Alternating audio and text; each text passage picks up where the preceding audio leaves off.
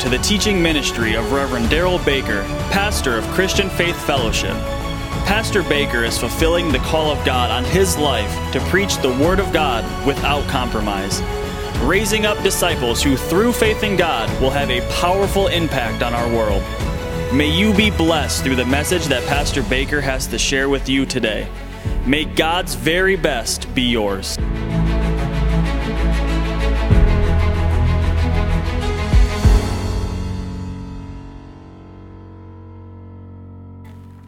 Second Timothy, this is where we left off on Wednesday night. So we are talking about the very fact that Jesus made a statement in the book of John, chapter 10, verse 27 My sheep hear my voice, and I know them, and they follow me. We have the ability to hear the voice of our shepherd, aren't you glad? And if we hear his voice and we follow him, we walk out what He is directing us to do, not only will He know us intimately, we'll know Him intimately, and we'll walk in the purpose and plan of God for our life. If you walk in the purpose and plan of God for your life, let me help you. There is no failure. There is no defeat. God's not a God who actually plans anything a failure. Everything God plans is a success everything God places in place before us that we have an opportunity to walk out uh, in our life will lead us to a success in our life. It will help us to walk in victory. It will help us to walk in a good plan. Actually, hold your place there. I, I kind of feel led to go back to this verse Ephesians chapter 2. Go back with me for just a moment to Ephesians chapter 2, real quick, verse 10, or just listen carefully. For we are his workmanship. Say, that's me created in Christ Jesus for good works. For good works, for the good life that He planned for us, which God prepared beforehand that we should do what? Walk in them. That we should walk in the good works of the pathway of what God had already planned for our life in every realm. In our personal life, in our family, in our aspects of what we do in walking out what God wants us to do with the uh, actual working of our life, with the jobs we have, or the business we own, or whatever, God has good works laid out for us and pre planned. And all you got to do is learn to listen to His voice and follow Him. And if you do, you'll walk in that plan. Anybody want to do that? So we've been talking about how to actually hear and receive direction from God and follow it. Now, we talk about hearing God's voice, we're not talking about like hearing in your ear a natural voice. Understand that that is not what this is talking about in relationship to God speaking to us, because before we touch on this verse again, I want to reveal something significant we've talked about before in this church many times. You are a spirit, say, I am a spirit. You have a soul, say, I have a soul. And say this, I live in a body. So let's look at you as a three part being for a minute, all right? How you communicate with different aspects of different things around you. What does your body communicate with? Your body communicates with the natural realm. How do you communicate with anything in this natural realm? Your body, your eyes, your ears, right?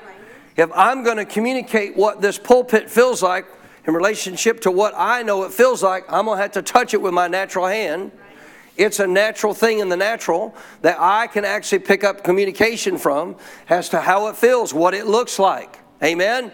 Or even if you were listening to something that was being said in the natural. So, how do we communicate with the natural realm? Our bodies. How do we communicate with the realm of reason? Our soul, our mind, will, and emotions. None of this is yet communicating with God. God's not a quote unquote person in the essence of a person in relating to just who he is of reason. He re, he's reasonable, but he's a spirit. He's not reason, he's a spirit. So, how do we relate to stuff in the natural relationship to that which we have in, in, aspects of reason? Our soul, mind, will, and emotions. So, how do we relate to the spirit realm? How do we communicate, would be a better way to say it. How do we communicate in the natural body? How do we communicate in the realm of reason? Soul. How do we communicate with the spirit realm? Spirit. With your spirit man. Now, hard to figure out? No. What's God? He's a spirit. How are you going to communicate with God? Through your spirit. By way of the Holy Spirit. So we've seen this in John 16. He gave us a guide. Aren't you glad? And that guide is the Holy Spirit who's going to guide us through what? Our spirit. And the reason I bring that up again is because when we first talk about the Word and the significance of how that leads us, it's more than natural reason. It's more than just what your mind tells you. God wants you to get a hold of it as revelation in your heart. Because when the Word becomes revelation in your heart, now what you're living out is an act of faith. When faith goes to work, power goes into operation. Amen. If you just go by reason of what the word says as it relates to healing, you won't get healed. You got to believe it in your heart. You got to get that word alive in your heart. You can know what the Bible says to do about relationship to healing, but until it becomes alive in your heart, there's no faith there. And once faith comes, guess what you can do? You can receive what God provided in the realm of healing. Could I get a better amen? So when we look at this in relationship to the word, we're not just talking about reason of the word, we're talking about getting revelation of it in our spirit man. So, how does God lead us? Well, he, he provided a guide, the Holy Spirit, who's the source in which actually leads us, the Holy Spirit. But how does He do that? Two ways through the Word and the witness. Amen? So, we're starting with the Word because guess what He's going to begin with in our life? The Word of God. Simplest way to be led. Simplest way to be led. Open the Bible, find out what the Word says. Now, I'm not telling you wait till it's revelation to start doing it. Start acting on it, but continue to ask the Holy Spirit to bring that alive in your heart. Let Him make that real to you. Like example, okay? I didn't start tithing just because in my brain it seemed like the thing to do. I heard about tithing for a long time when I first started going to church. You know why I started tithing? Not because I reasoned out, you know what? This seems to make good sense. This really seems to be something I should be doing. No, I didn't tithe for that reason. If you tithe for the realm of, for the uh, aspect of reason, guess what you're going to do? You're eventually going to quit tithing. You know why? Because you're doing it with your natural man. There's no faith involved in that. I said, there's no faith involved in that. But what if it becomes revelation in your heart? So as I kept hearing about this tithing thing, I kept believing, and this is what you do in the church. You keep hearing what God says about something. Guess what you're supposed to do? Go meditate on that. Go study that. Go look at that further. And that's exactly what I did. I kept hearing my pastor and other ministers I knew talk about tithing, talk about offerings, and I thought, I wonder if this is really what God says in His Word as it relates to me. So I went to the Bible, started looking at all these verses they were talking about. And golly, Gomer, guess what happened? I got revelation in my heart. The Holy Spirit gave me confirmation in my heart. He gave me the very teaching of the confirmation in my heart. This is God. This is exactly what God wants to do to provide for your life. And when faith rose in my heart, I had no problem tithing. I've never had a problem tithing since then. The reason a lot of Christians have a problem tithing is because you've never taken time to let the Holy Spirit teach you about tithing. You've just let man talk to you about it. But when you sit and receive revelation by the Holy Spirit, that now becomes what? That now becomes something the Holy Spirit puts in your heart as a way of revelation. It ain't hard to tithe unless you do what? Rebel against God. Because at that point, you're going to just simply choose to follow your flesh or obey what your spirit's telling you to do. Any good amens on that? So realize even the word as it relates to me and you being led by the word, yeah, we see what it says and we should put application to it, but we should do so by what? Continually meditating on it until it becomes real to us. You shouldn't come to church because your pastor tells you. You shouldn't forgive because your pastor tells you. You should do those things because you know in your heart the Holy Spirit's revealed. This is good for my life. This is what I need to do. And when all of a sudden the Holy Spirit, who literally is your true teacher, the book of John says, uh, 3 John, guess what? Now it becomes revelation in your heart. You have the ability to now walk by faith and not by sight. So you don't go by what you see anymore, even when the natural tells you not to tithe. Guess what my heart says? No, I can tithe because I know this is true. And that was by revelation of the Holy Spirit, not just by what somebody said. So if you see this in, in uh, 2 Timothy chapter 3, he's going to lead us how? Through the Word and through the inward witness. So we're starting with the Word. Here's why. Two reasons why you need to understand, know, and live in the Bible as it relates to God leading you. Here's why. One, because whatever God said in that word that He still has available for us to walk in today needs to be a part of our lifestyle because it's a part of that path that He has for us to walk on. You listening? The more I practice that, the more I begin to get revelation of it, the more it begins to become real in my heart as I meditate on it, and now all of a sudden it becomes a part of my lifestyle. Well, what am I now walking out as I'm walking out the Word, God's plan? Amen. I'm walking down that right pathway. The other thing that you need to understand about the significance of the Word and walking out God's will for your life is because as you start learning later or even developing more about following the inward witness in your life, there will be things in your life that you obviously have to make decisions on. You can't go find a verse black and white in the Bible for. Right. There's no verse in there tells you to marry. Right. There's no verse tells you not to marry. Right. There's no verse in, tell, in there tells you buy this car, don't buy that car. Buy this home, don't buy that home. There's no verse in there for that. Are you listening? Now you can just go by the natural, just keep throwing your money into whatever you want to buy, but you can keep wasting money that way. I did once. I told you my story about buying a car that I knew in my spirit God told me not to buy, but I bought it not like I heard a word from God. I just knew as I drove it for the last time in a test drive, I had no peace about it at all, and I went ahead and bought it anyway. And I had all kinds of problems with it, didn't I, Josh? my helper mechanic Josh had to help me replace the motor in that car. Well, God knew that before I ever bought it. Right. You're awful quiet today.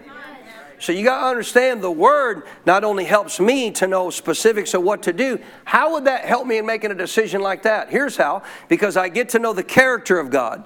I get to know the personality of God. I get to know God Himself. And as I do, I begin to get to realize things that are clear in the Bible that would reveal to me a direction God wants me to go and a direction He doesn't want me to go.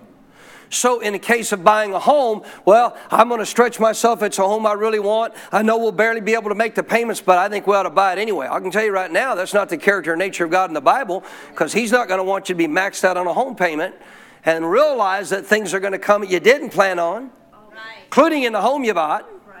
And therefore, if you're maxed out on your payments, guess what? You're not going to have money to do anything else. So, even the Bible and the character and nature of God would tell you not to do that. So, this is why the Word is so significant in following the leading of God for our life. Aren't you glad we can be led by God? All scripture, 2 Corinthians, excuse me, 2 Timothy chapter 3.16 all scripture is given by inspiration of God. The Greek there says it's God breathed. So we know the Holy Spirit is the one that brought this into existence for us to have to be able to help lead us in our life. Notice it's profitable. Say profitable. Why? Because following God's plan is never going to take away from you in the sense that that which is profitable. Oh, it might take some stuff away from you. If you follow God, you might lose some friends over it. But that ain't a bad thing. If you need to lose some friends over it, they weren't good friends to begin with. So realize, in the sense, takeaway, I'm just saying taking away things that obviously aren't profitable for your life. In you following out God's word for your life, it is what? Profitable. And this is profitable for what? The word. Doctrine, reproof, correction, instruction in what? Doing what's right in the sight of God. Look at this, look at this, 17.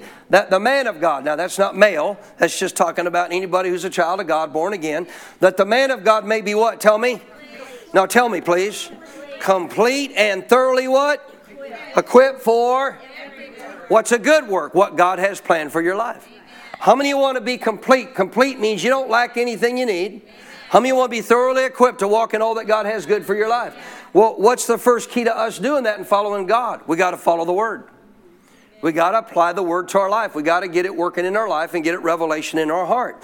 I like this in the complete Jewish Bible. The complete Jewish Bible, verse 16 says, All scripture is God breathed and it's valuable for teaching the truth.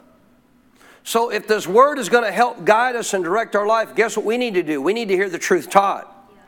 We need to be somewhere where people don't give us their opinion, right? Or tickle our itching ears. We need people to just tell us what does the Bible say? Whether I in the flesh want to hear it or not, just tell me what the Bible has to say.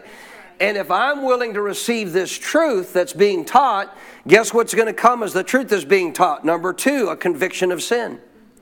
He says here in the complete Jewish Bible, the phrase for reproof is a convicting of sin, a convicting of wrong. When the truth gets taught, how many know that we still have areas to correct in our life? I do, you, we all do, right?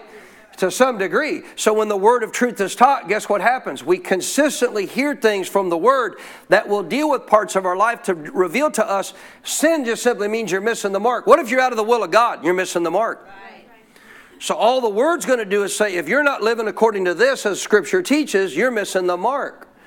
And the Holy Spirit, by your Spirit, will bring a conviction of missing the mark. That's reproof. And then He'll bring what? The third thing, correction. The complete Jewish Bible says correcting faults. So, in other words, I'm going to show you how to fix it. I'm not just going to reveal where you're missing it. I'm going to show you what you do to fix it. I'm going to show you from the Word of God how to correct it. And as you receive that correction, guess what I'm now doing? I'm instructing you now. So he's not correcting anymore. He's now instructing us in doing what's right.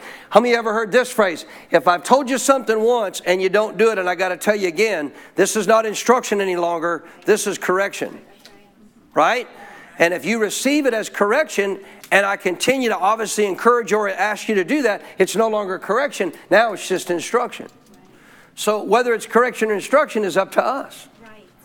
When God reveals a wrong and shows us how to correct it, initially it's correction. If I make the correction, guess what I'm now walking in? Instruction in doing what's right. I'm doing what's right in the sight of God. If you're doing what's right in the sight of God, whose path are you on? His. Whose plan are you walking out? His. Will it succeed? You bet it will. Will it profit you? You bet it will. Right? Back to the proverb many plans in a man's heart, but it's God's counsel. It's His intention that He has for your life that will stand. So, what's one of the keys to walking that out? You and I have to understand, according to the New Testament, what God has planned for our life as a New Testament believer. What does He want me? Basics of Christianity. What does He want me doing according to the New Testament? Well, if you don't know that, you're missing out on the number one way God guides and leads us. Because the first way God guides and leads us is through the Word and realize without us saying, staying consistently in the Word, we're not going to have that guidance that we need. Because there ain't a one of us. How many are perfected yet? Let me see if your hands, if you're perfected. Let me see your hand. You're, okay, so not even I am. We all still need what? We still need teaching of truth. Amen. And when teaching of truth comes, at times what comes with it? A revealing of wrong. And then the way to correct it. And when we honor that and correct it, guess what happens? We now walk in instruction of doing what's right. Another way to say it, I'm walking in God's plan. Amen. I'm walking in what He pre planned for me to walk in, which is what? A good plan. Yes. It'll profit my life, yes, it will help my life. Ladies and gentlemen, every decision you're making in your life should be determined based on the Word of God and the inward witness. Yes. I got to deal with that with every decision. Well, I'll just tell you, like a, a guy actually told a, a actual uh, person that came to him, a dentist had a guy come to him to have his teeth worked on and saw that they were pretty bad and he doesn't floss and all that stuff. He said, "You need to start flossing every day." I got to floss every tooth? No, just the ones you want to keep. You don't have to floss every tooth, but if you want to keep him better, you better start doing it. Now, I'm not a real good flosser, by the way. But I'm just explaining to you, guess what? I got to do all that the Bible says. Not if you don't want to walk in God's path, you don't.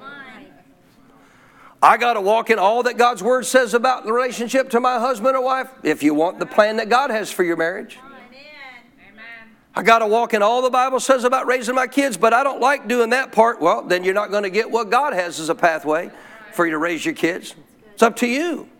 It's up to you. You get to decide.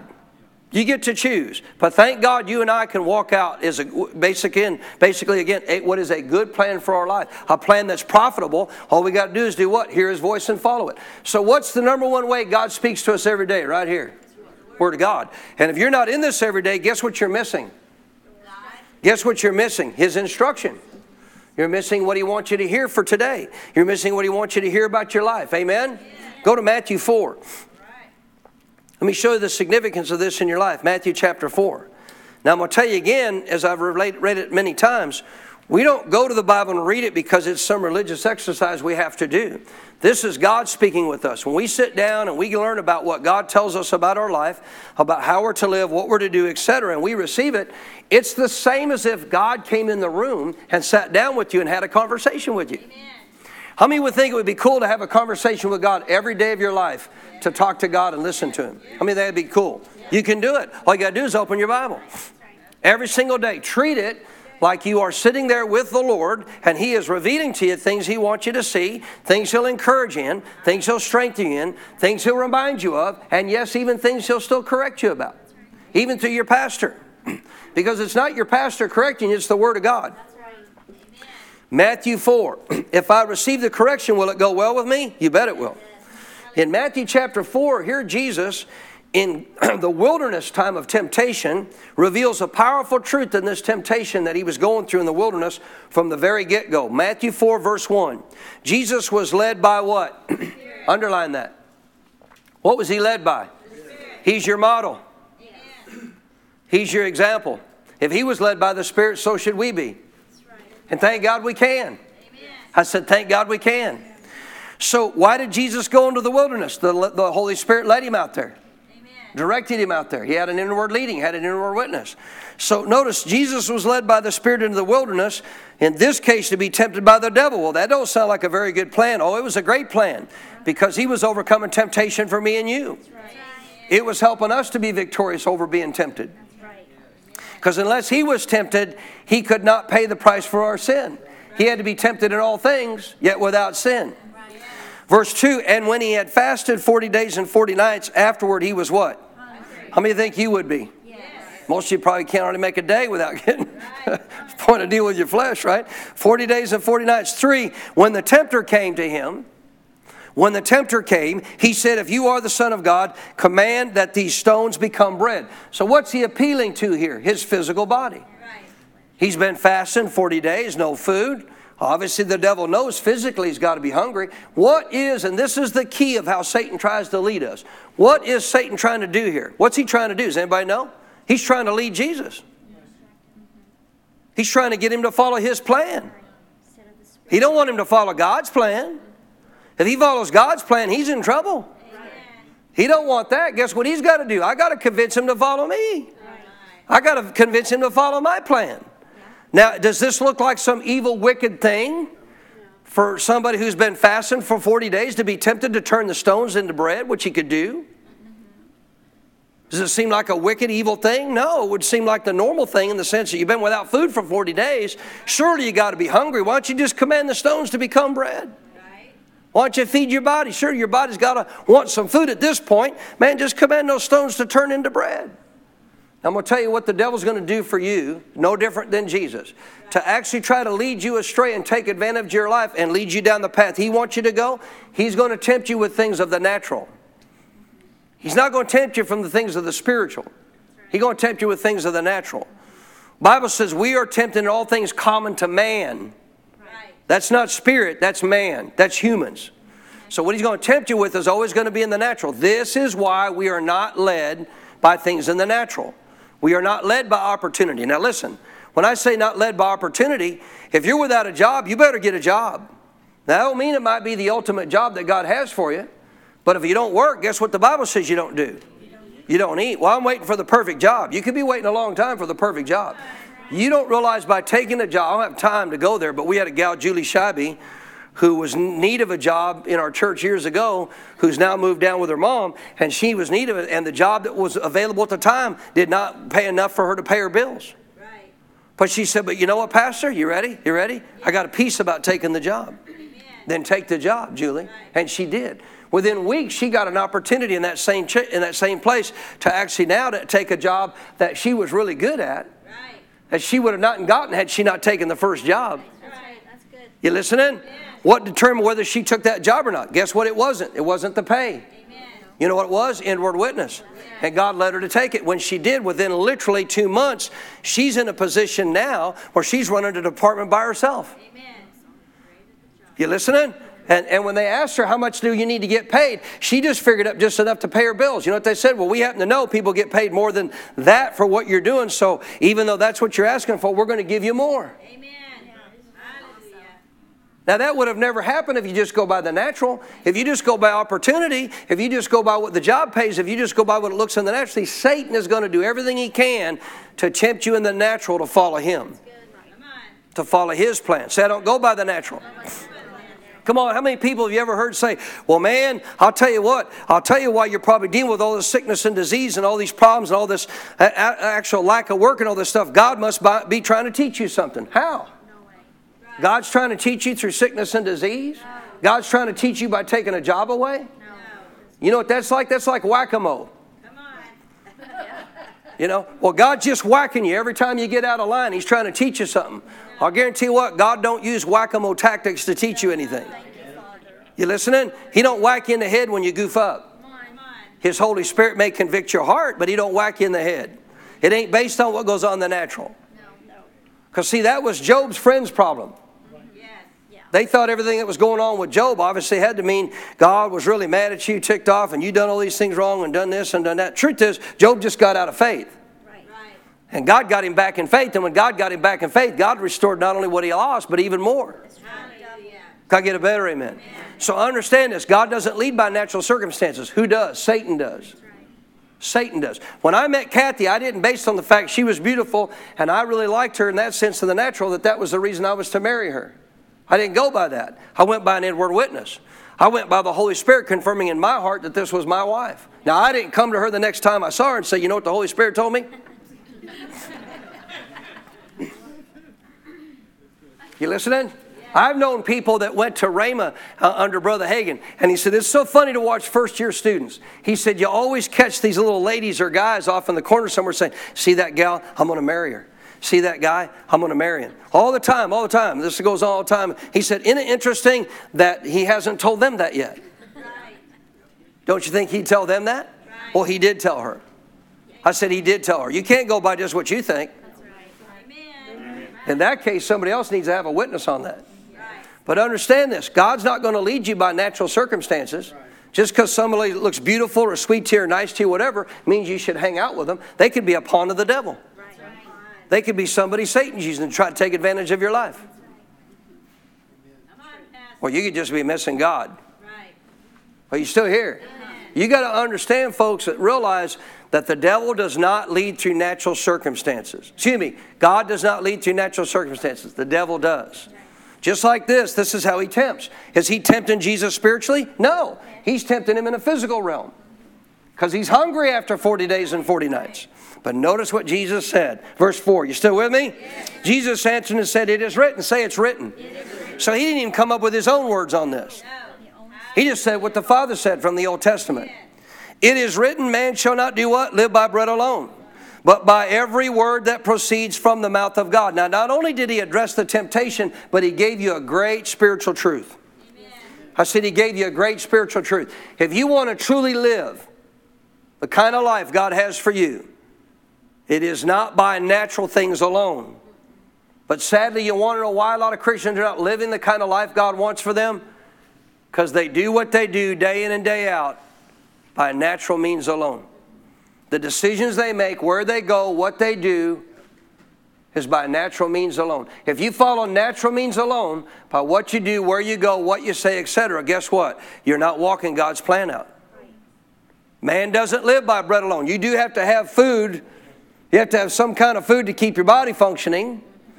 But he's saying, but that's not how you live out true life, is by the natural alone. You have to have some things in the natural but guess what? You live by every word. Say every word. Every. Say every word. every. So, how are you and I going to walk out the life God has for us? Not by a few words, not by the ones you just like, but by every word.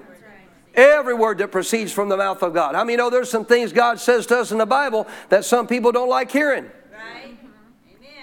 You want to walk in true life? Guess what you got to do? You got to line up with every word. Amen. If you want to walk in the life that God has for you, so he said, Man shall not live by bread alone, but by every word that proceeds from the mouth of God. To live here is powerful. This means, to, you ready? To enjoy real life, active, blessed, and endless. When you look this up in the Greek language, he says, How many want to re- live the real life, the real life that's active, blessed, and endless? Because guess what God's plan has for you? No end. It just, it just keeps increasing more and more and more of what God has for your future. You listening? God don't have a plan that dead ends with you. That plan goes on for all eternity. What He wants you to do now is just going to continue on in all of eternity for what He has for you to fulfill in eternity. He has a plan for you even in the future. Yes, Say, I can enjoy real life, active, blessed, and endless. But how do you do that according to this verse? What must you do to actually have that kind of a life? You can't live by bread alone. So here's, here's the simple spiritual truth Jesus said. If you're only going by the natural, bread alone, you're not going to live a life that's active, blessed, and endless. You listening? What's natural bed? Natural realm. If you're just going by what's in the natural realm alone, you're not, you don't know how to hear God's voice. You're not following the word. You're not doing what the word says. What are you walking by? You're living a life that's far below true life. You can't live the kind of God life He wants you to have, active, blessed, and endless, by just doing what the natural tells you, by just going by the natural. You've got to learn to hear from God's Word what He's saying to you. Read it again. Man shall not live, enjoy true life by bread alone, but by every word. Say every word. That proceeds from the mouth of God. So, where do we start to live that kind of life? You go to the Bible and you start consuming the Bible. You come to the house of God every time you can when the door's open, and you come and hear the teaching of the Word so that you can receive any correction that you need to make. Come on, any reminders of things you've done already to correct stuff in your life so you don't go back that way. Right? And receive instruction to keep doing what's right. And if you do, guess what you're walking out? You're walking out a life that God had planned for you. Listening? that is what? It is endless, it is blessed, and it is an active life. Meaning what? It is true life. It brings true peace. It brings true joy. It brings true contentment. I can tell you right now, I wanted to do this today. I didn't have time. I wanted to put a whiteboard up here, put a line down this whiteboard, and put on one side stress, fear, worry, anger, all these things, frustration, all this stuff, and realize if any of those apply to you, guess what you're not walking in? You're not walking in God's plan. None of that, none of that is God's plan. None of that is God's plan. Look what Paul went through. He wasn't frustrated, he wasn't stressed, he wasn't fearful. Because he was walking in the perfect plan of God. Hallelujah. Can I get a better amen? You can make your own little list. On the other side, put the opposites of all those peace, joy, love, contentment. Come on, goodness, healing, deliverance, freedom, liberty. See, on that, on that side is all the things you get when you do what? What the Word of God says. Right? John 8, 31, 32. If, if you are a disciple of Jesus, what do you do? You abide in the Word. You live in and by the Word of God. If you abide in my Word, you're my disciples indeed. Verse 31, verse 32. You shall know the truth. What will you know? What will you know? And that truth to do what? It'll free you from all of what Satan wants to do to take advantage of your life. It'll free you from frustration and fear and worry and stress and all these things that people get caught up with. But if you're living your life based on natural means alone, but this is my schedule, you better start looking at it and say, God, is any part of this not you? Is any part of this what you never planned for my life, what you never wanted me to do? Because if I'm doing stuff you never planned for my life, I'm not going to experience the good life you have. I'm going by the natural. I'm going by what's happening just in the natural. Come on, somebody. See, there's no place in the Bible anybody led by God went by what they saw in the natural. They went by what God told them in their spirit, or by the Old Testament, or by the prophets in the Old Testament. And oftentimes it went contrary to what you thought in the natural. Build a boat, Noah. Build a what? How many you know on the day the flood came, Noah was so glad that he heard and obeyed. He didn't just hear, he obeyed God's voice. What if he wouldn't have done that? Even in the midst of total continual persecution from others. You listening? I mean, his day was a dark day. And the Bible says he was a preacher of righteousness by what he was doing. He was showing people the way to the right kind of life that God had for them. But they chose to keep doing their own thing. You think they didn't mock him, make fun of him, ridicule him, say all kinds of things about him? You ought to hear what they're saying about me, Pastor. Probably not as bad as what they said about Noah. Let the day of the flood come. You know how many people, I don't want to see it happen, but it's going to. You know how many people are going to actually wake up on the day when the rapture takes place and realize what you were saying all along was true? About lukewarm Christians. Well, they're going to find out what lukewarm really means.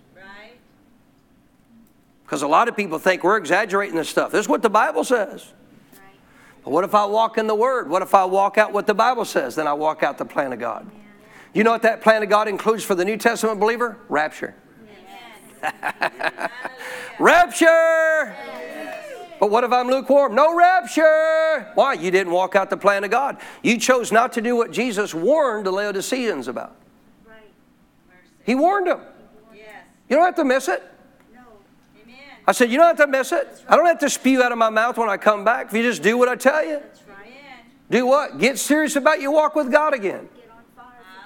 Get rid of all this quote unquote worldly stuff going on in your life and this love for the world and this uh, present uh, world's things, which they had plenty of. You think you're rich, but don't realize how poor and naked and miserable you are. You got all this stuff and you think you're really happy, but you don't really know how miserable you really are. Because stuff isn't where true happiness comes from. So again, he said clearly, if you and I will learn to live by every word that proceeds from the mouth of God, guess what you're going to walk out? A good plan. Go to Mark 11, uh, Matthew 11, excuse me, Matthew 11. And here Jesus even further kind of goes into this very statement again relating to what we can walk out as a child of God. But to walk in the light of God's word, we have to now do what he told us in Matthew chapter 11. We have to take on a new yoke. And a lot of Christians don't want to take on a new yoke. They want to keep living the yoke they're living in, which leads to more frustration, more stress, more problems, more issues, da, da, da, da, da, that they can't seem to come up with answers for. Never have time to do anything God wants me to do. Never have time to go anywhere. God, never have time with my family. Never have time. That, well, I'll tell you what, if all those are true, you're not walking in God's plan for your life. God wants you to be able to enjoy your family. Any good amens on that? God wants you to enjoy living this kind of life that He has already planned for you. Hallelujah. I said hallelujah. Matthew 11. Y'all awful quiet today. Would y'all stay up all night last night just waiting to hear this sermon? That was probably it, huh? Couldn't wait to get to church to hear the sermon. Matthew 11. Notice what Jesus said. So He is the Word. Say He is the Word. So if we are going to walk out God's plan, what must we do? We got to be led by the Word of God. If you're led by the Word of God, whose voice are you hearing? God's talking, so you're being led by Him. You're hearing His voice. My sheep hear my voice and they follow me. And therefore I will know them intimately. Matthew 11, 28. To do that, you got to honor these verses here. Jesus said, Come to me, all you who labor. Labor, labor, labor. You're growing weary day in and day out. You're getting more tired. You're just laboring away trying to get through life. You know why? You're not in God's plan. You know what? You know why the Sumralls and, and the uh, Hagins and those guys never burned out? Because they were living out God's plan. Most of them worked harder than most of the young men around them. Because the young men around them, many of them were still being led by the flesh and decisions they were making. When you're walking in God's plan, you don't burn out, ladies and gentlemen. You listening? You burn up. Our God's a consuming fire. If you're burning out, you ain't in God's plan. You're not in God's plan. God, there ain't a single part of God's plan that's going to burn you out. That's right. Where you got to take a sabbatical. No. You listening? Got to take time off. Got to go. Got to go vacation for a while from all the work I'm doing. Why don't you get in God's plan? Come on. I said, why don't you get in God's plan? I'm not saying you don't ever, in essence, in the physical, get tired, but you know what? You're empowered by God to get through it. Come to me, all you who labor and are what? Heavy laden. You're heavy laden with your own decisions. You're heavy laden with the burdens of life. You're heavy laden with what life's trying to put on you. Guess who put you under that yoke of bondage? The devil does. That's why he wants you to follow his plan. If you're heavy laden and laboring to the degree that you're just wore out, tired, and frazzled and frustrated and all this kind of stuff and stressed, I got a word for you. You got the wrong yoke on. Right. You know what a yoke is? Yes. Remember Jesus' day, the, the yoke that they put two oxen in or two horses in? The cool part about it is, you know, if you took one horse by itself, and that horse is only so strong by himself, when you add that second horse, guess what? You don't have two, two times horsepower. Right. They say scientific, you put that second horse in there, man, it goes up to like 10 times the normal power. Right. Imagine yoking up with Jesus. How much better things spiritually? If one of us in prayer can put a thousand to flight, how many can two of us put it put to flight? Ten thousand, not two thousand. How many think being yoked up with Jesus is a good thing? So he said, You got to come to me. If you're laboring, you're heavy laden, then I'm going to give you what? I want you to circle that word, please. Make a note of that or underline it because here's a key to knowing that you're walking in God's plan. When you're walking in God's plan, guess what you're walking in eternal internally? Rest. Amen. Rest. You're not frustrated. You're not frazzled. You're, you're not feeling uneasy all the time, and I just can't ever seem to truly ever get to a point where I have a true peace in my life anymore or joy in my life anymore. I'm going to tell you why because you're out of God's plan. When you don't, again, if you come to Him and you are laboring and heavy laden, what's He going to give you? What's He going to give you? What's He going to give you? Say this if I am in the plan of God, I have rest. You don't have frustration, frazzle, stress, wore out, burden, physically, you know, drugged down, can't do anything. No, you have rest. Notice this. How do we get it? 29. You got to take my yoke upon you. Right. What you got to do? Take my yoke, my way of doing things. Who's he? The Word. Right. How do we take his yoke upon us? We take the word. He's the word that became flesh. John chapter 1 dwelt among us. How do I get into Jesus' yoke? I hook up with the word. I do what the word says. I walk in the light of the word. If I walk in the light of the word with the right intention, not doing it as a religious exercise because I feel like I got to do it because I love God and I'm excited about walking with God, guess what I'm going to get? I'm going to get rest. Amen. Take my yoke upon you. Notice this and do what? Underline it. Do what? Learn. Tell me out loud, please. Learn. Learn from me. What is He? He's the Word. Amen. See, I don't know it all. Guess what you need to keep doing? Coming to hearing from the Word of God being taught. You need to learn more. Guess what you need to do by going to the Word of God every day and fellowship with God? You need to learn more. There's more He can teach you. How many know God can teach you more what you know? Aren't you glad you can learn more? So he said, You got to come and take my yoke upon you, get submitted under the word. Notice this, and do what? Learn from me. Tell me why? I'm gentle. What did he say? I'm gentle. I'm not harsh. I'm not going to harm your life. I'm gentle. And guess what else I am? I'm of lowly, I'm of a lowly heart, meaning what? I am somebody who is not going to lead you in a wrong direction of what man would go by walking in pride. Notice this. I am gentle and lowly in heart, and you will again find what? What will you find? Tell me out loud, please. Rest for your what? For your what? So where's your soul? Mind, will, and emotions. That rest will rise up out of your spirit, man, and it will do what? It will overtake your soul, and it will cause your soul to be at rest. It will cause your soul to be at peace. It will cause your soul to have great joy each day. Why? Verse 30, my yoke is what? Easy, and my burden is what? Light. You know what that means compared to Satan's? Satan's is not easy, and Satan's isn't light. And a lot of Christians are living under it. No, it shouldn't be. Why would we why would be why would we be living under Satan's yoke? I'm going to tell you why because we're unwilling to do what the word says. You know the average excuse for the believer who says they can't do what the Bible says, most of them, I'm too busy. Let me give you an acronym for the word busy. Burdened under Satan's yoke. When you're too busy for what God says is critical for your life, you are burdened under Satan's yoke. God didn't put you there. God, God don't want you under that yoke. He don't want you so busy you never have time for the Word. You never have time for fellowship with God. You never have time for church. You never have time for the things of God that'll help you. But that's what Satan wants. He wants you so busy you don't have time for any of that. Now, when Jesus said here, he was talking about take my yoke upon you. The word yoke here is powerful. In the Greek language, this word yoke, if you look it up, means simply this you submit to his authority. You submit to his authority. See, what good does it come to do? What good does it uh, do me to come to the Bible, read the Bible, meditate on these scriptures, believe God to get a hold of them, start walking them out if I'm not truly what? Submitted to his authority. It doesn't do any good. Because if you're not submitted to His authority, at some point your flesh is going to rebel. And you're going to stop doing it. Why? You're not submitted under His authority. How many remember when you got born again, the day you got born again? You know what you had to do to get born again? Bible said you had to call upon Him as the Lord. What's that mean? You're Lord now. What's Lord mean? Supreme in authority. I'm submitted to you. I submit my life to you. I receive the salvation you offer.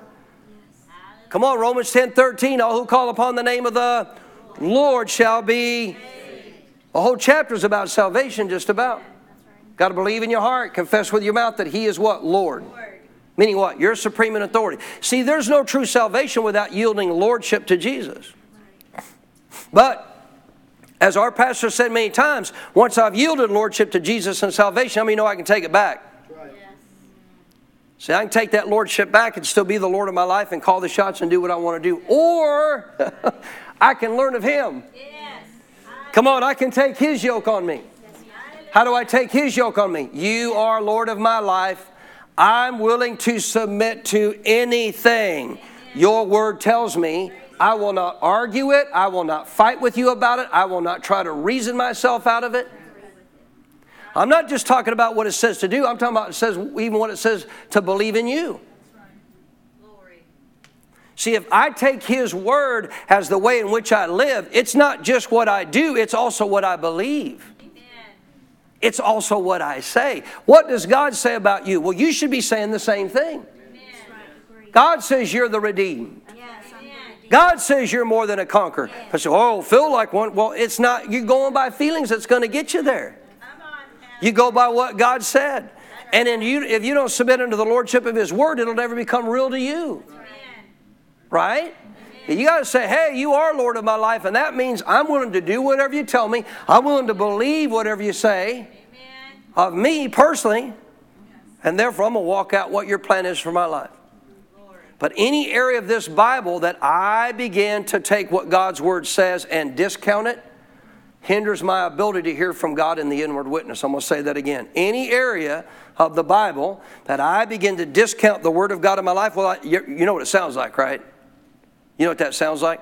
Well, I know the Word says that.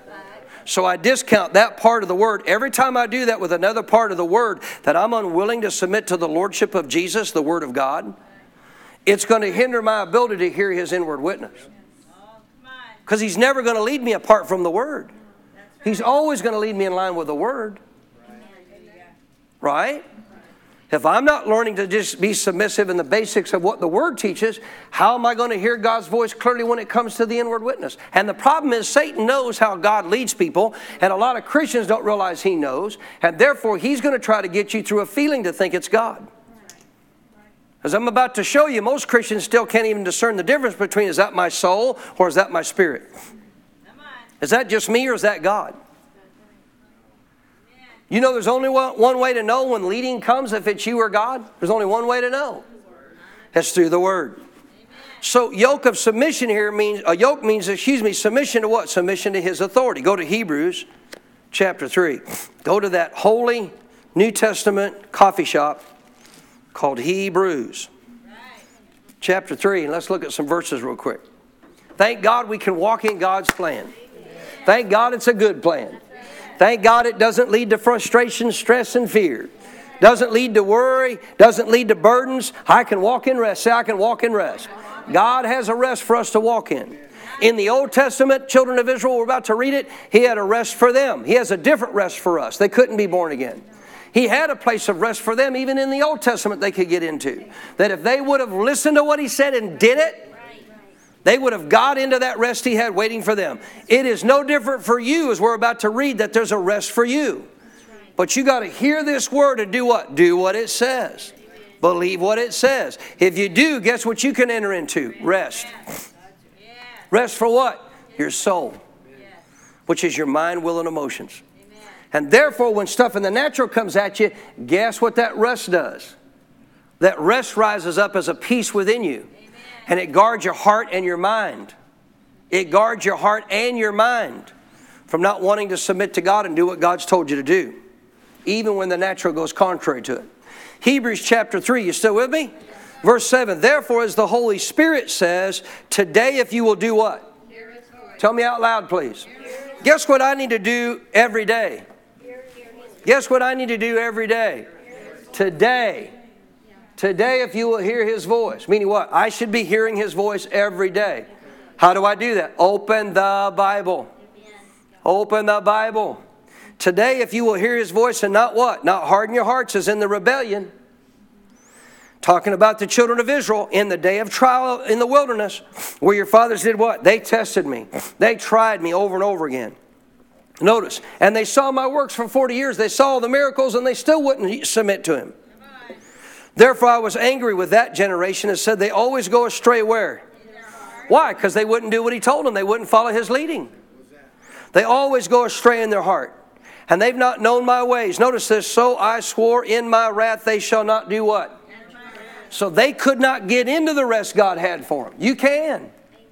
You can. He only had a promised land of rest for them in the Old Testament. You and I have a promised land of rest internally that we can receive and walk in anytime we choose. If we'll do what? Hear His voice today. Do what He says. The more you hear His voice day in and day out, reading this and do what it says, guess what continues to increase in your life? Rest. Rest. Frustration goes away because you start applying the Bible. Start living what the Word of God says. Do you really think coming to church is bad? Do you really think praying is bad? Do you really think reading the Word is bad? Do you really think forgiving people is bad? Do you really think giving to the work is bad? Work of God is bad? No, these aren't bad things. These are good things for your life. Why do so many Christians not do them? Because like these, they hear, the, they hear what he said, but they just continue to do what? To do their own thing. Guess what you're not going to do doing that? You're not going to enter into his rest. Why? You're not taking his yoke upon you. I'm going to take his yoke upon me every day that I can. And thank God I can. Can I get an amen? amen? Drop down with me, please, if you would, here to verse 14. We have become partakers of Christ in the New Testament if we will hold the beginning of our confidence steadfast to the end. Second time he says it. Brings it up again. While it is said today, if you will do what? How many think this is important? Shout it at me, Tamara. Since she's the only one responding, today, if you will hear his what? Do not do what? Do not harden your hearts as in the rebellion. How do you harden your heart? You just keep doing your own thing. You just keep choosing to do what you want to do. Yeah, but I got this. Yeah, but I got that. Let me help you. Whatever choices got you where you are today, you can turn around and start making choices to change all that. It's a matter of a decision, it's a matter of a choice. You're living out today your choices of your yesterdays. If you're not walking in rest, I'm going to tell you why. You've not made right choices. You've not chosen to get under His yoke. You've not chosen to uh, submit to the Word of God, do what the Word of God teaches. Verse 16, he's comparing Israel to us in their natural context of their rest. For who having heard what the word obviously was to them, who having heard did what? Rebelled. You know what God calls those who hear what he says and don't do it? He calls it rebellious. Yes. They rebelled. Indeed, was it not all who came out of Egypt led by Moses? With whom was he angry 40 years? Was it not with those who sinned, whose corpses fell in the wilderness? And to whom again did he swear they could not do what? Enter his rest, but to those who what? Did not obey. They didn't do what he told them. They could have. What could they have entered in had they done what, they, what he told them? They'd entered in the rest. Now, two of them did. Right. Who, who was the two that did? Why? They had a different spirit about them. What was their spirit? They submitted to God. They took on His, his uh, yoke in their day. I'll do whatever God wants me to do. I'll go wherever God wants me to go. Amen. I don't care what, what else my flesh desires, what people say, or what anybody else goes on. I'm doing what God says. Amen. You still listening? Chapter 4, verse 1. Therefore, a promise remains of entering his rest. See, we have a place of rest in God. When are we in that place of rest? Doing the will of God, walking in the plan of God, just like them. If they'd have walked in the plan of God, would they have gotten rest? Yes, they would have. Can you get rest internally? Yes, you can. How do you get it? Doing what God tells you to do. That you don't keep reading the New Testament and hearing it taught and just ignoring it and keep putting it off. Every day you put off doing what the Bible says, you put off entering into God's rest. I said, every day you put off doing what the Bible says, you put off entering into God's rest. Well, I tried that, didn't work for me. That was your problem. See, trying it doesn't mean He was Lord. Trying it means you're still going to actually hold on to your lordship because if I don't think this is working the way I should, I'm going to stop doing it. Well, guess who's still Lord? You are. If Jesus is Lord, guess what you don't do? You don't try it. You say, "No, you're Lord. I take on your yoke. Praise God. I'm yoked up with you. I'm not making the. Sh- I'm not calling the shots here. Come on. I'm not trying to pull this yoke off a different direction. I'm just. I'm just yoked up with you, man. And how awesome to be yoked up with Jesus. How much more powerful are you? Amen. Verse 1 Since a promise remains of entering rest, let us fear, let us have some reverence and respect for God, lest any of you seem to have what? Come short of it. For indeed the gospel was preached to us as well as to them, but the word which they heard did not what? Didn't profit them. Why? It wasn't mixed with faith in those who heard it. Now, why was it not mixed with faith? They heard it. Why was it not mixed with faith? Go back, if you would. The Bible answer that question for you. Did they hear what God said? Yes. What does verse 18 say? Notice to whom did he swear they would not earn his rest, but to those who did not what? What did they not do? They didn't obey. Faith without works is. They didn't mix it with faith, meaning what? They didn't do what he said. I'm going to tell you why they didn't do what he said. Because they weren't really submitted to God to begin with. This wasn't, God, we really want your way. No, God, we don't like what's going on in our life. We want you to deliver us, but we don't want to change how we're living. We don't want to change what we're doing. We just want to keep doing what we're doing, but we want you to make everything good. And you know what God's saying? I can't do that because your way is a way of destruction. Your way is following the plan of what really ultimately goes back to Satan in this world is the way of the flesh. Tonight you're going to see this. God shows you clearly in the Bible you have two choices in life the way of the flesh and the way of the spirit, and it's all based on your mind. What you set your mind on, what you focus your life on. Verse 3, notice this For we who have believed do what? We enter that rest, as he has said. So I swore in my wrath, they shall not enter their rest, uh, enter my rest, although the works were finished from the foundation of the world. God's plan for you was finished before the foundation of the world. How do we enter that rest? By faith. If we believe in God, we don't just believe in the salvation message. Amen. Thank you, Tamara. If we believe in God, we don't just believe in the salvation message. We believe in all that He says. If what He said about salvation was true, and that was a good thing for my life, everything else He says about what I'm to do is true, and that's a good thing for my life, the same as getting born again. Not just born again, and then keep living my way in rebellion. I'll miss out on the rest God has. So I don't have to do that. Verse 4 He has spoken in a certain place of a seventh day. In this way, God rested. Uh, notice this, he says, uh, uh, let me back up. Verse 3 uh, For we who have believed to enter that rest, last part, although the works were finished from the foundation of the world.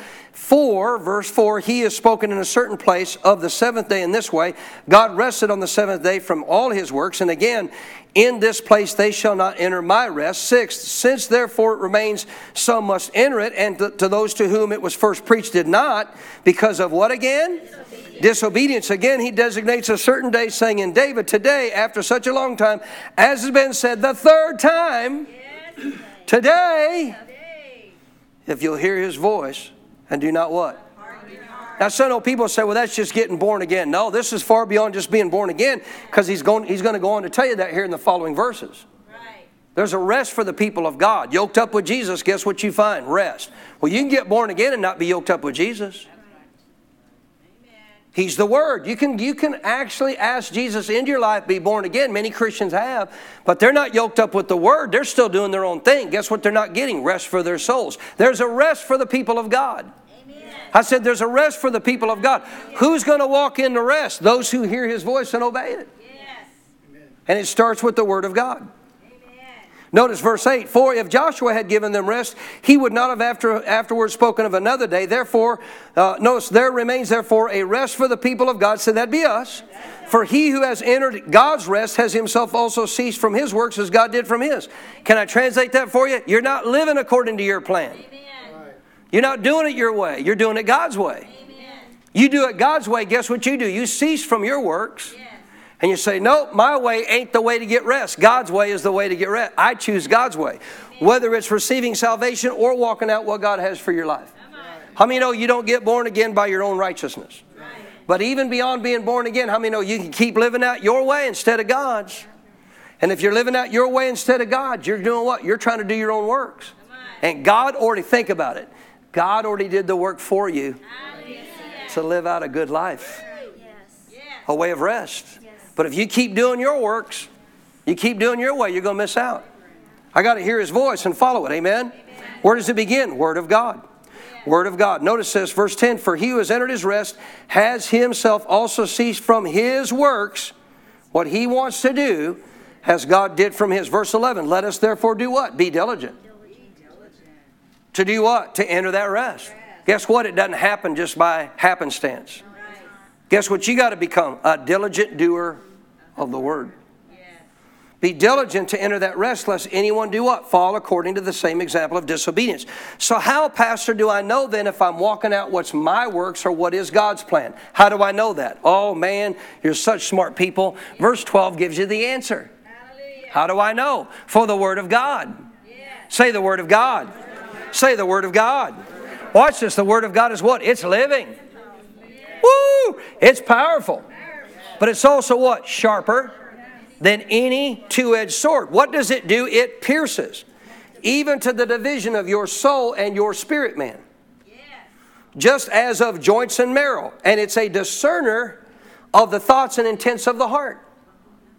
So, how do I know, Pastor? How do I know if I'm yoked up with Jesus and walking out of His plan or my plan? The Word. The Word. Because the Word is what reveals that's you, that's God. Oh, I don't believe all these preachers saying we got to go to church. Is that you or is that God? I happen to know God told me I don't have to go to church. Do you think God told him that? I happen to know I don't have to forgive. I don't have to repent of my sin because I've already been cleansed of all sin. Is that what God said? Did God, said, did God tell believers not to confess their wrongs? Did God not say to forgive and confess when you've done wrong? Yeah. I said, Yeah. Has God not told us to be givers? Well, I don't have to give. No, you don't have to. Well, God told me I don't have. God didn't tell you. No, he didn't. God didn't say that. How do we know? Because the Word separates what's you and what's God. That's right. It separates your soul, mind, will, and emotions, your reasoning, from your spirit, who's born again, who knows what's right in the sight of God. So, how do I know, Pastor? How do I know going forward by the leading of the Holy Spirit when I'm following the inward witness, the Word? Because whether you know it's you or not, guess what? This is how you're going to know. It's going to be revealed by the Word separating what's you and what is Him. Can I get a better amen? I'll give you a great example in closing. Brother Hagin, at the latter part of his life, went back and pastored a church. One, one last time he pastored a church before he stepped out in his full time calling as a teacher. God told him to. But he said, the first time I went to that church, man, guess what? He wasn't supposed to be there. God didn't call him at that time. It was a wreck. It was horrible. It was a bad situation. 14 months worth. And he said, Man, when I ended that 14 month stretch of time that I'd committed to them, I was never so glad to get out of the bondage that I put myself in because I did not follow the inward witness. I didn't follow what God said. I went by the natural. This was a church that was congregation ruled, which ain't biblical, by the way. Right. Therefore, they voted the pastor in or voted the pastor out. You know what, what, what he determined whether he was to be the pastor of the church or not? If I get 100% of the vote, I'm the pastor of the church. And he got 100% of the vote. He said, I put out my fleece. I'm going to talk about this later because we're going to talk about ways you're not to be led by God. In the New Testament, you're not led by fleeces. There's no verse for that. Well, Gideon was. He didn't have the Holy Spirit. You listening? He said, The only time I put out a fleece, I got fleeced. And so did the congregation. And he said, Every time I would get prepared, I would be so excited about my message, I'd get in that pulpit, and it was like somebody threw a, a wet rag on me. And I couldn't hardly preach a word. And after several months, he said, even my wife said, you know, uh, you know, Kenneth, he, she said, you've gotten to where you can give a pretty good little talk. He said, that's about all I was doing. No anointing. No anointing. Then I get in that pulpit, no anointing. My God, you made a mistake. You're not in my calling. See, people think God's just going to bless me for whatever decision I make anyway. Oh, he would be blessing what's not right. See, some of you don't understand this. You think, hey, I can just do whatever I want. God's going to bless me. No, he's not. I said, no, he's not. The, the children of Israel did whatever they wanted. Guess what they didn't get? They didn't get the rest. God didn't bless their life. Why? You're not doing it my way. I can't do it your way. Your way's wrong. My way's right. The quicker we realize God's way's right, my way's always wrong. The better off we'll be. Amen. If I'm going my way, not God's. Amen? Amen. So months later, after he had left that church, actually, I think a couple years later, sometime later, I don't know how long, he said the Lord told him to go back and pastor that church. He's like, oh, Lord, no. Go back to that church, man. Are you kidding me? He said, listen, if this is you, Lord, he felt this witness inside him, not like a vo- voice, I go back, pastor? He just felt like a witness and kept coming back to him, kept coming back to him. So he said, You're going to have to reveal it to Oretha because I know she won't want to go back there either. So you're going to have to reveal that to her. Well, they would wash dishes together at night after, after supper, and he was washing dishes with her. And after several weeks, and she hadn't said anything, he said, Has God spoken anything to you? She, Well, if he has, I don't know it. So he just let it go. Went on a couple more weeks. He said, You know what? I got to kind of bring her out on this deal. I got to prod her along. He said, uh, "You remember that church that we just pastored a while?" Oh yeah. She said. He said, "Have you ever had a thought about going back there?" Oh no. she said, "Would you want to go back there?" Oh no. Has God said anything to you? She said, "Oh, that's what I'm hearing." He said, "Well, what do you mean? Tell me." He said, "She said, you know, I just keep feeling like we're supposed to go back, but there ain't no way I'm going to go back to that church." You know how you knew that was God? Guess what her flesh? Guess what her flesh didn't want to do? Guess what Brother Hagin's flesh didn't want to do? But guess what God said? What if your flesh wants to do it? Don't mean it's God. We're not led by the flesh. So he went back and obeyed God. One was one of the best times of his life as a pastor. They helped that church. They raised up another pastor to take over the church. And then he stepped out in his full time preaching ministry as a traveling teacher preacher. Amen. How do I know if it's God? I'm going to tell you how you know the Word of God. The Word of God will separate your soul from your spirit, meaning what? If it's of God, it's not going to be my flesh that's going to confirm what I know God wants me to do. It's going to be confirmed in my heart. and it will not go contrary to the word. Was there anything about him going back to that church that would have been contrary to the word? No. They needed a pastor. You listening? But there's no verse that says Brother Hagin go pastor that church. But it doesn't go contrary to the Bible. He can teach him. He can be a pastor. He's done it before. Right. You listening? Yeah. And now he has a witness of God to go. How do you know it's God? His flesh really didn't want to do it. If he'd obeyed his flesh, he wouldn't have gone back. And guess what he'd have done? He'd have missed God. Yes. You still here? I said, You still here? So, guess what you need to do first and foremost, ladies and gentlemen? The Word is what reveals, listen to this, the Word is what reveals what is of our own plan and what is of God's plan. Right. And if I'm not going to walk in the basics of what the Bible says as it relates to me as a New Testament believer, I'm not even yoked up with Jesus yet. I'm still walking out my plan. Every time you keep ignoring things the Bible says you're to do and don't do them, you continue to walk out your plan, that's not going to bring rest. Here's how you know you're out of God's plan. When you're in God's plan, what did Jesus say He would give you? Rest for your soul. Where's your soul at? Mind, will, and emotion. Where's your soul today? Does it have great peace, great joy? Does it have a true understanding that I'm in the will of God, that I'm where I'm supposed to be? Because when you get hooked up with Jesus and do what God says, oh, it's not comfortable to the flesh, but guess what it'll bring? It'll bring a great peace. Amen. It'll bring a great joy. Hallelujah. Any good amens on that? Why? It's coming up out of your spirit.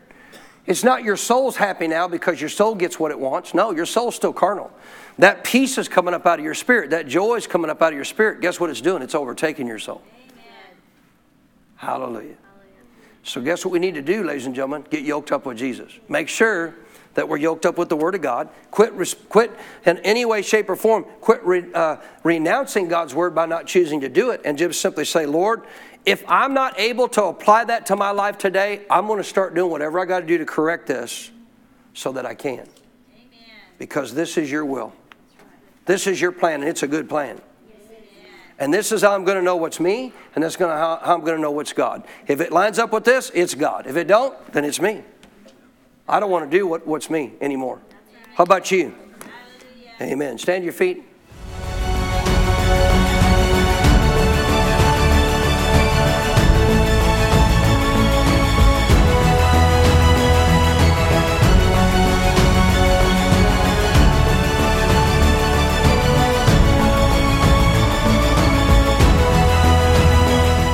We pray that you are blessed by the message Pastor Baker shared with you today. For more spiritual resources that can help you in your walk with God, or to invite Pastor Baker as a guest speaker, just go to our website at cffchurch.com. You will find additional teachings by video, audio, and printed resources that will be a blessing to you. May God's very best be yours.